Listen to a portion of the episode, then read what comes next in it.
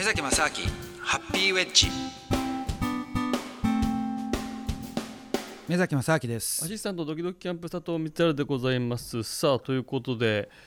コロナでの自粛生活を経て、はい、新しい生活様式を実践するという毎日に突入しましたけども目崎さんはい、なんかどうですか？最近近頃の生活は。いや最近もどころもね今このスタジオでね佐藤さんの顔見えないんですよねこれね。これだから白いなんていうんですかビニールがうん、なんかありますね。いつもねもうすぐ隣に座ってる佐藤さんが これ同じスタジオで収録してんのに、相手の顔が見えないってね。これこれなんかリモートで収録してるみたいですよね。いやそうそうですねね。リモートですね。ほとんどリモートじゃないですか。だって10メーターぐらい離れてますよこれ。そうですね。10メーター離れて顔も見えないしそしたらこれ僕家にいてね、はい、で佐藤さんも家にいてやってるのとあんま変わんないですよねこれね。確かに家でやればよかったってなりますねこうなってくると。そうですよこれね。なんでこんなとこ来てんですかみたいな わざわざ確かにね、はい、はい、そういうこともだ増えましたね、まあ、そうかもしれないですよね、うん、だからやっぱねあのー、いろいろねあのいろんなその僕らの生活っていうのは本当に変わったっていうのはまああのー、あえて今更言う場でもないと思うんですけれども、うん。ただやっぱり、あのー、僕らの関心としてこれいつまで続くんですかっていうのがね一つありますよね。本すね、うん、で例えばまあ一つはあのじゃあワクチンがいつ頃できてそれがどのぐらいその速いスピードで普及するのかとか、うん、あとまあ第2波が来るのか来ないのかとかね。いろいろその話はされているわけですけどでじゃあ仮にワクチンが、まあ、あったとしても、うん、じゃあ今度ねそのワクチンを製造してそのみんなにも渡るまでそれも世界中の人なんてなってくると、うん、これワクチン争奪戦のなんかすごいワクチン利権のねすごいことになりそうですよね。いやこれ絶対なんか起こりますよねねなんかワクチンスキャンダルとかありそうですよね。いやめちゃくちゃ出てきそうですね。ねなんかあのねほら最初マスクがあの闇でねなんかすげえ高くなってきたりとかなかったじゃないですか。ありましたね。ね本当よくわかんないですねあれも。ああいうのでワクチンが実はねなんかね10万円出せばちょっと手に入るよとかっつって そういう人絶対出てきますよね。いやなりますよね。うん、でそれをまあ規制してとかなってでそのうちでも、じゃあどっかのなんか政治家がとかねなんかあのお金積んだりとか 米ではい、とかって特別でとかね、はい、まあなんかまあそういうのがあるんでしょうけどただまあ、もしねそのワクチンの話がある程度その開発されたとしてもですね、うん、やっぱり本当にそれが効くのかっていうのもあるし、うん、でどんどんそのウイルス自体もまあ変わっていってるわけじゃないですか、うん、だから効かなくなっちゃうと。そしたら、うん、聞いたとしても1年だからまたとかね。だからいたちごっこになっちゃうし。だから結局そのじゃあ僕らがある程度そのじゃあ除菌をするとか、うん、そのソーシャルディスタンスみたいなねある程度距離を持つとか、うん、あと、まあ、マスクをするとかっていうのは、まあ、これしばらくね12年かもしかするともっと長い期間続く可能性ありますよね。これが常識の本当に新しい生活様式になっちゃうんですかね。うん、なんかこう、まあ慣れちゃえばねまああれですけども、うん、やっぱこうできないこともね増えましたもんね。そうですね。だからまあマスクはね多分いろいろその人の顔が見えないとか、はいはい、あのまあいろんな意味でその違和感はあるんだけれどもそれ以外に例えばじゃあ手を洗うとか、うんうん。うん、なんか除菌するとかねそういうものは多分えーと、じゃあここから除菌するのでやめましょうってなんないと思うんですよ。確かにそうですね、うん、だからおそらくそれはもうねで一回ほら除菌するっていう習慣がついちゃったら、うん、多分ずっとやり続けますよねそれはね。そうですね、うん、あとはだからその除菌の仕方がもっとほら簡単に除菌ができる方法でね例えば玄関になんか入ってここによくあるじゃないですか。その、えーと、プールとか行く前になんかこう歩いてったら勝手にその除菌されるみたいな。ありますね、うん、ああいうののなんか簡易型のが例えば玄関の前にねこうほら靴があって除菌のマットみたいなのがみんな玄関前にあるとか。あとっていうね要するにあとこの場所通るとなんか勝手に除菌されちゃうみたいな除菌カーテンみたいなとかね、あとあのほらあの工場とか行った時にやっぱりなんか一回そのあれは除菌じゃないんだけど風でこう埃とかバーとかあるじゃないです飛かばすやつ。そうそうそうそう。ああいう感じでなんかそのトンネルみたいなのがあってそこにこう次亜塩素酸がわーっと吹きつけられるとかわかんないけどもそういうようなので、ね行くとかなんかなんなそのなんだろうなあんまりその一生懸命やんなくてもなんか自動的にその菌が殺されるみたいなシステムにおそらくなっていくんでしょうね。うんうんうんうんうんうん確かにそっちの研究も進んでそうですもんねこれからまた、うんまあ、研究もそうだしどっちかというとほらこれってあの僕らのあの生活の知恵の延長線上みたいなもんだと思うんですよ。はいはいで結構ほらそれってそんな難しい話じゃないじゃないですか。うんうんそのどうやったらねなんかいちいちいちいちそのなんかあのこれで除菌してなんとかでってやんなくても、うん。例えばドアのノブとかそういうものもねなんか最近はほら、あのーエレベーターのボタンとかもああいうとこでほら感染するとか言ってでね。いやだからじゃあちょっとねあの肘でこうやるとか 鍵で押すとかはいはいはいなんかみんなやってるわけじゃないですか。やってますね。あーだから、まあ、僕は最近逆にじゃあみんなやってんだったら大丈夫かなとかって思ったりとかまあ 考えたりするんですけどでもやっぱりそれをじゃあどうやったらその触んないでできるかっていうようなうん。あのことになってくると思うんですよおそらくね。はあ。だからタッチパネルみたいなものはなんか変わってくるかもしれないですよね。タッチパネルものって今どう考えても多いですもんね、だからタッチパネルが非接触型タッチパネルみたいな、ちょっとこう指さしただけで反応するみたいなね。そうそうですよ。だからほら今のあの Suica とかあれあるじゃないですか。あれ非接触型じゃないですか。ああああいうので非接触型タッチパネルって別にできそうな感じしますけど技ね。術的には全然できそうですよね、うん、だからそういうのになってくるとねもう触んなくていいから大丈夫だと。はだからどんどんその、まあ、いわゆるそういったあの技術的な部分でのその向上するっていうのと、あ、うん。あとは別にそうじゃなくてもうちょっと生活の知恵のその僕らのちょっとした工夫でねそのもっと簡単にその菌を殺してやりましょうみたいなのっていうのはおそらく加速するんでしょうけど。ほただやっぱマスクはね本当にねこれ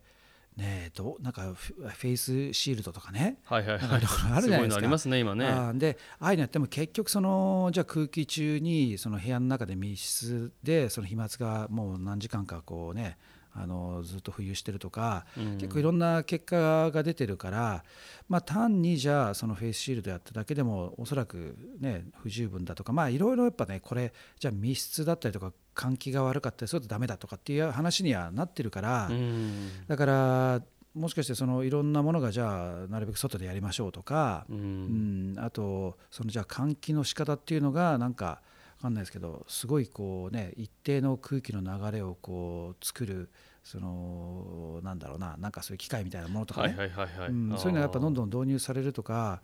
まあ要するにその普通に戻るっていうよりも普通の生活をするためにどうやったらどういうそのテクノロジーで解決できるのかっていう方向性になるんでしょうね。ああもうだからこのこの、えっとコロナウイルスがと共にというか、うん本当にそれが新しい常識になるからそれに対、対策というかものができてくるというか。そう、うん、そうだと思いますね。だってねこれあねー。そのじゃあ今回はコロナっていう話だったけどでもほら似たようなものって SARS だの MERS だのなんかいろんなの前から来てるわけじゃないですか。ねはいはい。うん。で一回やっぱこれだけのその大きな世界的なそのパンデミックになったりすると、うん。おそらくその他の世界のどこかでこれと似たようなものが起きた瞬間にうん。世界中の人が反応すると思うんですよ。いやー同じことが起こると、うんだってじゃゃあこれうちの国には入れたくないとかね。はいはいですね絶対するじゃないですか。ですね。うん。どっかそれも南米のどっかのねブラジルの小さい都市で出ましたとか言った瞬間に、うん。あじゃあもうブラジルから人入れないみたいな、絶対しますよね。いや絶対いち早くそうなるでしょうね、うん。もし何か起こったら、うん、だからそででじゃあ次は誰どこに行ったんだって言ってどんどん追ってってってなると、うん。うん。だからやっぱりその多分スピードが速くなると思うんですよその反応するスピードは。うんうんうん。ですね、うん。で速くなるしその時のじゃあ何をしなきゃいけないかっていうのももう経験済みだから、うん。じゃあじゃあこれで除菌ってなんとかっていうなんかそのいろいろそのレベルっていうのがねこの時はこういうその対策をしましょうみたいなのってどんどんどんどん変わってくるんでしょうね。うーん。ですね。その辺のみんなの認識がこう一回あるっていうのはででかいかもしれないですね。うん。はあ。でねであと例えば働き方なんかもそのまあ最近はやっぱりリモートのそのリモートワークとか、うん。まあ、在宅勤務とかいろいろまあ言われてますけども、これがね、あのー、結構面白いなと思うのが例えばこの間銀行の人なんかで話してたら、うん、あのまあ、どうなんですかと。これ今ね、えー、とやっとそのある程度収束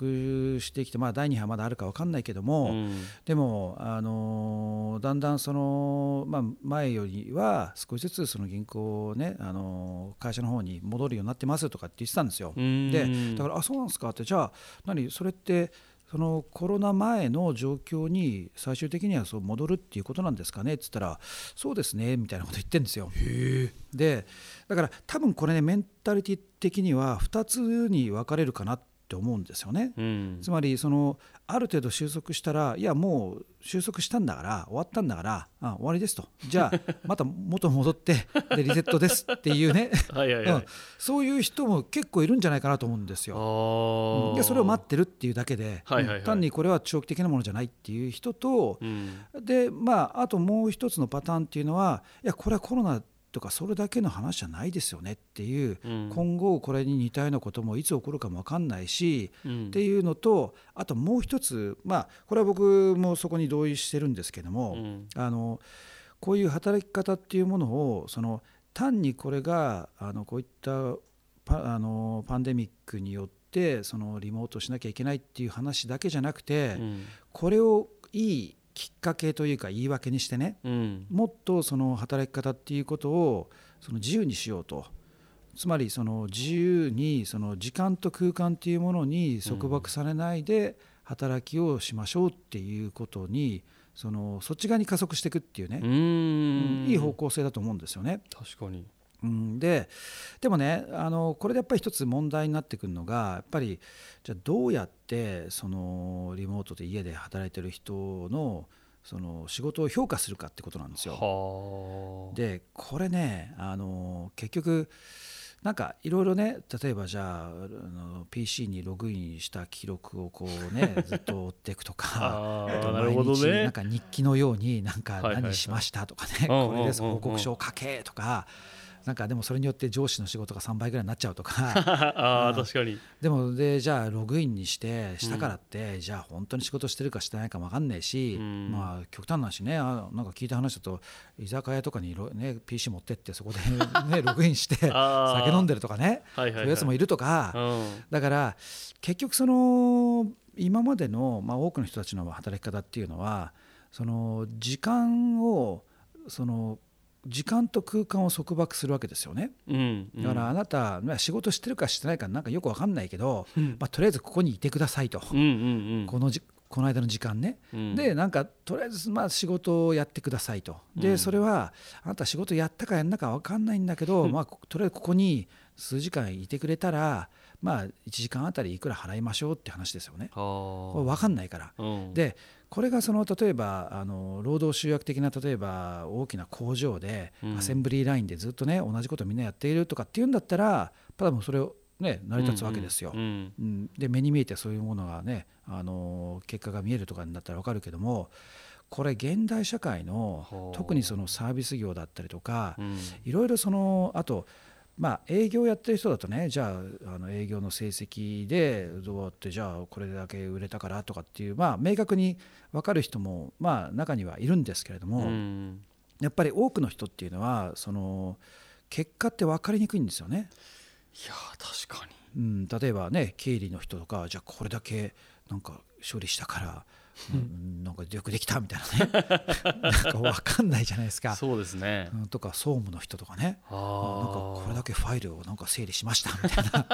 なんかよく分かんないですよ分かんないですね。いやそこにそもそもあったんですか？みたいな。みんな誰も知らないみたいな。はいはい、はい、だから結構そのその人のやった仕事がどうなのかっていうことを評価することって実はすっごく難しい部分があって。でで難しいからこそなんとなくじゃあ時間ねここにいてまあなんか多分仕事やってそうだから、うんうん、まあいいじゃんみたいなねってとこあったと思うんですよ。いやいるはいたしってことですもんね。一応まあ確かいたなみたいな、うん。そうそう。だからだからそれでねじゃあ上司が帰れないからなんかとりあえずいるみたいな、うん。あいつなんか早く帰る大丈夫なのかみたいなあとあいつは遅れてるとかね態度が悪いとかなんか服装がとかなんか関係ないところでね そのもう学校じゃないんだからとかあるけあどー。でも結局そういうなんかあいつは受け答え口答えするとかなんとかっていうなんかコミュニケーションの中でうん。なんかいろいろ査定したりとかねな変なバイアスがかかっちゃったりすると思うんですよ。確かにうんだけどでもね最終的にはあのじゃあその人が本当に仕事ができるかできないかって僕は個人的に思うのが例えばその人に仕事をこうねちょっとこれやってみてっていうふうに言った時に、うん。そのその人がどのぐらいの時間でそれをあのこなすかとか、うん。あとただに言われたことだけをやる人なのか言われたことよりもあでもこういうことありますしコードどうですかみたいな感じで、うん。それ以上のものを持ってくる人なのかとかね、うん。そこのあとそのなんだよ応対の仕方だったりとか、うん。多分そういうものであこの人仕事できるんだなとかっていうふうに僕ら判断してるんじゃないかなと思うんですよ。うん。ね、例えばそのメールのレスポンス一つ取ってもね、うん。なんかちゃんとしてる人なのかあなんだこいつみたいなやっぱあるじゃないですか。ありますね、うん。あそれでそういうのでダメだなんだこいつと思ったらなんか会ってみてやってみたらやっぱダメだったって大体多いですよね。うんですね、うん。うん。だから結局そういうところでやってるってことはそれってじゃあ別にね同じ空間で座ってなくても判断できますよね。うんうんうん確かに、ううんん。だけどなんとなく僕らってなんか同じ空間にいてなんかこうなんとなく見てないとうん。できないんじゃないかなっていうふうに思っちゃうと思うんですよ。あー。だけど意外とだからそのリモートでもねメールとかまあある意味リモートだともっとその密にそのコミュニケーション取らなきゃいけないから、うんうんうん。そこのコミュニケーションの中でどういうふうに相手相手がねあお互いにやってるかっていうことを基準に判断って意外と実はねできるんじゃないかなと思うんですよ。よでそれをその単に時間でやったからっていうのはそれってコントロールできないし、まあ、うん。やろうと思えば思うほどコストがかかっちゃって結局それで、ね、時間コントロールしたかって本当に結果が出てるかって分かんないんだから、うん。基本はもう時間で縛るのやめましょうっていうふうに、ね、ならざるを得ないと思うんですよね。うんででそうするとで空間もねじゃあ別にリモートなんだからその人が別に家にいようがねうんハワイに座ってようが別にどっちでもいいじゃないですか、うんうんそこって。うんうん、だからそうなってくると本当に時間と空間から解放されるってことだと思うんですよ。いやでもね。それはいいことですね。うん、だですよね。です、うん。いやすごくいいと思いました。そうですよ。だからでもまあ繰り返しになっちゃいますけどでもその時にどうやってその人のその仕事の内容をその査定するかっていうね評価するかっていうことここがじ実はすっごく難しくて一番の課題なんだけどうんもそれはなんとか僕はできるんじゃないかなと思ってるんですけどね。目崎さんの会社も結構そのテレワークがもうガンと進んだ感じですかやっぱり？そうですね、うん、だからやっぱ最初のうちはね結構、うんあのーなんだろうな会議的な人たちも何人かいたんだけども、うん。でも実際やってみたらまあでもねす今そうだな。実は2つに分かれていて、えっえとやっぱりできないよなって言って会社に来ちゃってる人っていうのはやっぱいますね。それうん。それは家だとスイッチ入んないとかそういう意味を込めてえっとねまああそれはね2つのパターンがあって、はい。えっと例えば家に子供がいてとか邪魔されちゃってとかまあまあ。家に居場所がないとか。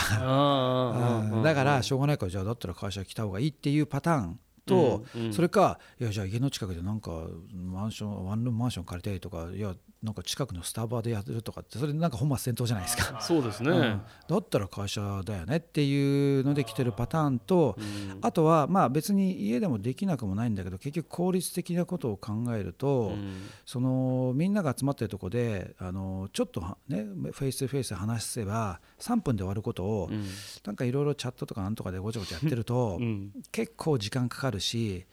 あのなんか面倒くさいと、うんうんだからやっぱ効率はやっぱ落ちちゃうからだからやっぱあの来てねあのやった方がいいとかあとはそのなんとなくそのなんだろうな人が集まってたりなんかやってるとこにちょっとこう顔出してそこであこれはなんとかだよねみたいなその、なんですかね自分が全部こう計画してないところにおけるその何らかの仕事のやり取りであり介入みたいなものっていうのがうん。だからマネージャーレベルでなればなるほどそのその場にいることのその重要性っていうのを感じてる人は実は多いんですよね。へうん、だけどそこはだから仕事が分断されていやあなたこれやってくださいみたいな感じでやってる人であればあるほど、うん、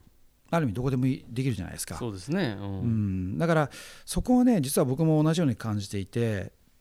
そのじゃあ全く会社に行かなくてね、うん、でじゃあ全部家でやってたらどうなっちゃうのかなっつったら、うん、その本当にそれで、まあ、ある程度あのオンラインでいろんな会議とかバンバンやってるんだけど、うん、でもなんか全体の雰囲気とかっていうものをなんなんとなくこう感じ取るってちょっと難しくなってくるのかなって感じはするんですよね。うん、だからやっぱね一つはあの当然その仕事としてリモートでどんどんやっていくっていうのはあると思うんですけども、うん、それとは別であの、まあ、小規模でもいいからあのオフラインのその飲み会みたいなねちょっと集まって定期的に人が集まってやっぱり懇親会みたいなものっていうのはこれはね定期的にやる必要あるかなって思ってますけどね。あそれはそれでまあ場所としてあった方がいいってことなんですね。うん、そうなんですよ。でそれもあのやっぱりねいろいろ特にねあの若い人とかであの一人暮らしのねあで働いてる人とかだとその普段要するに人と全然話話さなくなっちゃうと、うんうんうん、でリモートでなんかいろいろ会議とかやってても、うん、結局その話してる内容ってなんだろうな仕事の内容だけになっちゃうわけですよね。うんう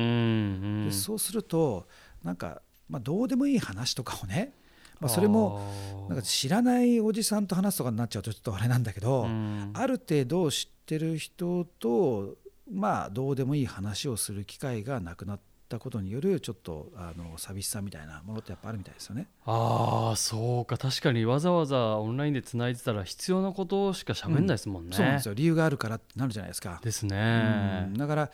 でねそれもねでもあのオンラインでの要するにそのバーチャルのなんなんていうんですかあのオフィスみたいなの作って、うん、でそこであのそこに近いような空間はねできるんじゃないかなと思って今やってるとこなんですけど、まあ、ただねやっぱりそこは必ずしもあのオンラインと同じにはオンラインというかオフラインのフェイス2フェイスと同じにはなんないですよね。うんうん、まあそうですね、うん、ただねやっぱりその僕は方向性としてあの今こういう時だからこそ、えっ、とそのいろいろ問題はあるし難しいところってたくさんあるんですけれども、うん、でも全体としてその考えた時にやっぱりあのその時間と空間に束縛されない働き方っていうことの方がその人としてのその欲求の大大きい部分を満たされるんじゃないかなと思うんですよね。で当然そのそれによって、うん、そのもっと他のね欲求が満たされないっていうのはあるかもしれないんだけどでもそこの時間と空間から解放されるっていうその大枠の方がもっと大きな課題であってでその他のものはそのいろいろ試行錯誤しながら形を変えてやっていけばなんとかできるんじゃないかなって感じはするし、で逆に言うとそれをやることによって結局結果として例えばこういったあのパンデミックとかっていうものにも対処できるし、うん、でこれパンデミックだけじゃなくてね例えばさ最近よく言われてるその、まあ、あの首都の直下型の地震があるんじゃないかとかね、うん、なんかいろいろ富士山が噴火するんじゃないかとかね。なんかいろんな、要するにそういう天才系ですよね、はいはい、最近そのなんか台風とか竜巻とか分かんないじゃないですか、うん、そういうのって。まあそれ来ても来なくても分かんないんですけどただ少なくともそういうものが来た時にそのじゃあ物理的なオフィスに行けませんとか、ね、その分かんないですけど東京がブラックアウトしちゃいましたとかねなんかそういうことがもしあった時に、結局それって全部止まっちゃうわけですよね。うん、だからその、まあ、よくよく言うその BCP とかって言われるその何らかのその災害があった時にもその、まあ、ビジネスがこう継続できる、まあ、プランっていうね、うん、あのそういうその BCP の一環としてもいつでもその誰誰かがいつでもその、うん。うん、えー、そのビジネスが、えーと、どこからでも継続できるような体制っていう意味を作っていくっていう意味でもそれ同じ方向性じゃないですか。確かにそうですね、うん、うん、だからそういった災害に対する備えでもあるしこういったパンデミックに対するその、ね、備えでもあるしでも大枠としてはいやでもこれってそもそも僕らにとってもっとその生活を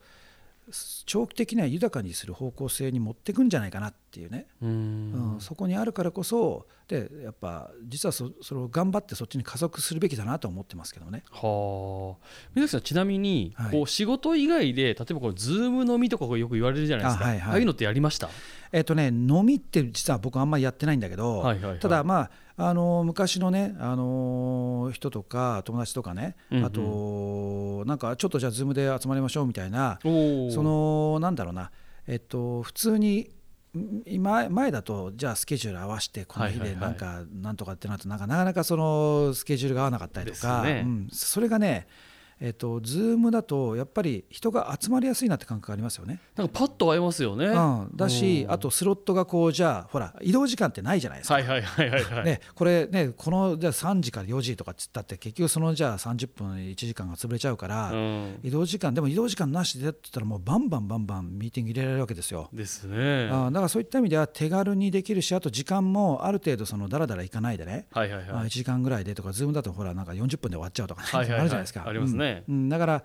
そういった意味ではそのズームでの、あのーミーティングの機会ってやっぱどんどん増えてますよね。なんかこう気軽にラフにこう誘いやすいし、うん。なんかいいですよね、そうですね。でやっぱり、あのーただねあの新しく会う人っていうのは、当然その新しい面接だったりとかなんとかっていうのでそのやらざるを得ないっていう状況もあるんですけれども、うん。そのなんだろうな全く会ったことない人がうん。初めて Zoom で話す時のその時から得られる情報量と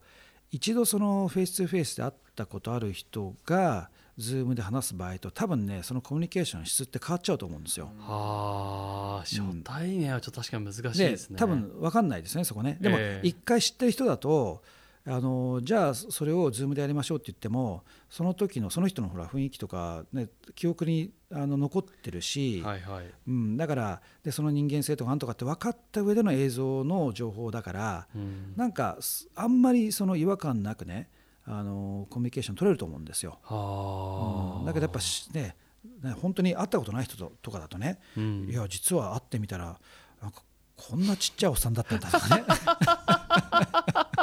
そういうの分かんないじゃないですか。そうですね。あれみたいな。そこから得られる情報って少ないですもんね、うん、そうなんですよ、うん、だから、ね、結局そこってあのなんだろうな限定されてしまうことによる実は欠損してる情報って結構あるんじゃないかなっていうのはありますけどね。結構この今回初対面の人とそういうオンラインで話すこととかって結構ありました？ああのね僕はやっぱりほら会社のあの面接ですよね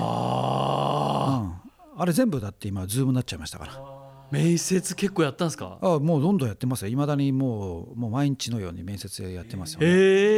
ー、結構やっぱ難しいですか、うーんでもなんでしょうね。そうは言っても、うん。あのーやっぱり会社の面接とかってなってくるとある程度そのなんだろうなその人のそのい第一印象だけじゃなくてね例えば履歴書だったりとかっていうその付属的な情報ってすでにあるじゃないですか。そうですねはい確かに、うんだからそういうものを総合的に判断してやってるっていうのもあるしあとまあそもそも面接なんてね難しいんですよ。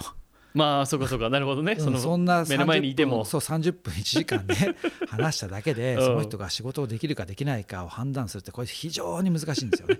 そもそも、うん、確かに。だから、まあ、そういった意味ではもしかしてそのなんていうか精度がちょっともしかして若干落ちちゃってるかもしれないけどもはいはいはい。ただ、えー、と自分でそれを気づくほどのそのなんかやりにくいなっていうところまではいってないですね。ただそれが今言ったようにそのそうは言ってもねどっかでそのフェイス2フェイスでやってる以上のなんか欠損した情報っていうのはまあ多分あるんでしょうけどそれ気づかないからうん合ってないからだ分かんないまんまなってるっていうことなのかもしれないですけどね。会社の面接って1対1とかでやるんですか目崎さんと。えっと、そうですね。基本は大体最近は、まあ、僕なんかは大体そうですね。大体1対1であの最初にあのその人事部の人がポーッと入ってで紹介してもらって「はいじゃあ」って言って出て、すごいっすね。はい、やるんですけども、はい、いやこれ面接する側からしてもきめっちゃ緊張するでしょうねなんか。あやっぱそうですかね。いややっぱだって多分なんかこう移動してるとか電車乗ったりとかあとスーツ、まあ、もちろん着てるでしょうけどなんかこうあとあい会社に行ってこうトントン失礼しますみたいなとこも含めてなんていうかこうずっと緊張してるんでしょうけど家とかでなんかそう変ななんていうかね なんか自分の部屋とかでなんかさっきまでダラダラしてたとこでなんか急にこうお願いしますみたいなことがなんかすごい不思議な感じになりそうだなっていう。あそっか。だ逆に緊張しないっていうのもあるんじゃないですか？あるかも。そうですね。ちょっとラフにいけるかもしれないですね。うん、うん。うん、だから、まあ、そこは確かにそうですよね。まあいい部分も悪い部分も両方あるかもしれないですよね。うんうん。うん、面白いですね。うん、まあ、確かにそういう意味じゃその目崎さんがいつも言われているその幸福論のとこで言うとやっぱりその時間と空間から解放するっていうのは一個ちょっとでかいかもしれないですね。なんかお話聞いてると、うん、うん、そうなんですよ。だから本当に時間と空間からね解放されればですよ、うん、もうあの極端な話、ね、バケーションとかっていうのもなくなっちゃいますよね。もうどこにいても仕事ができて仕事さえ要は内容が結果として出せれば、うん、いやそうなんですよ。ていうかバケーションっていう概念が多分消えると思うんですよね、うんうん、だってバケーションっていうのはつまりその、ね、時間と空間をその占有占有というかねちょっと私にくださいと、でこのこの期間限定でいなくなりますからっていうことで仕事しませんっていう話じゃないですか。そうです、ね、そういうことやる必要なくなっちゃいますよね。自分で決めてもうここまででこの仕事して、うん、で勝手に行くってことですもんね。そうですね。勝手にだからね明日ハワイにね座ってね 同じことやってりゃいいわけですよだって。そうですね、うん、でそれ終わった時にじゃあ次は Zoom でミーティングでとか次面接でとかって別にやってりゃいいじゃないですかそこで。どこでも。その背景がなんかあれ？なんかえ？ちょ目崎さん今ハワイですか？みたいな。なんかそう、うん、海辺ですよね？みたいな。いやだって僕の背景 僕の背景なんかイースター島だったりとか。あのあれ変えれますからね変えてるんですよ。今日今日パリですか？とか、うん、あれマチピチになっちゃいました？とか。いろいろ変えてるんですよ。その背景がリアルになるかもしれない、う。ん、いやもう僕の自分で撮ってきた写真をね自分の背景にしてるんですよ。すごいすごい、うん、えー、だからうんでもねやっぱね家とかでやってるとね、うん、たまにあのやっぱ子供がね出てきたりとかして。まあまああるでしょうね。そう。であのズームの背景って知ってます？あのなんかあの急にわっと出てくるんですよ。はいはい、人がねこう反応するとね、う。ん、反応で反応しないものに対しては全部消えちゃうじゃないですか、はいはいはい。はい、でもなんかそこに、はい、人っぽいものがあった瞬間にそこに画像化されるんですよ。はいはいはい、そうするとあのいろんなミーティングとか、ね、特に面接とかやってる時にいきなりうち,、うちの子がね後ろから裸でわーっと出てきて。何ですか？みたいな。イースター島のモアイからね 急に。急に裸の子供が、うん、え？あれ？パンツも履いてないの？みたいな。大丈夫ですか？みたいな。そういう場面結構ね遭遇するんですよ。面白いハプニングが起こるもんですやっぱり、ね、自宅でやってるとね。あそうですね。まあでもそれもね一つのまああのなんでしょうね余興の一つっていうかいやまあねいいですよねそういうハプニングもね、うん、えー、ということでねちょっとコロナにのコロナ、まあ、アフターコロナとかウィズコロナというか、まあ、ここからのいろんな、えー、お話について聞いてきましたけれどもじゃあちょっとまたちょっとしばらく目崎さんいろいろ続くかと思いますが、はい、またちょっとお話の方を伺いれたらなと思っております。はい、えー、ということでお相手はアシスタント時々キャンプ佐藤光とパーソナリティはこの方でした。はい、目崎正明でした。ありがとうございました。ありがとうございました。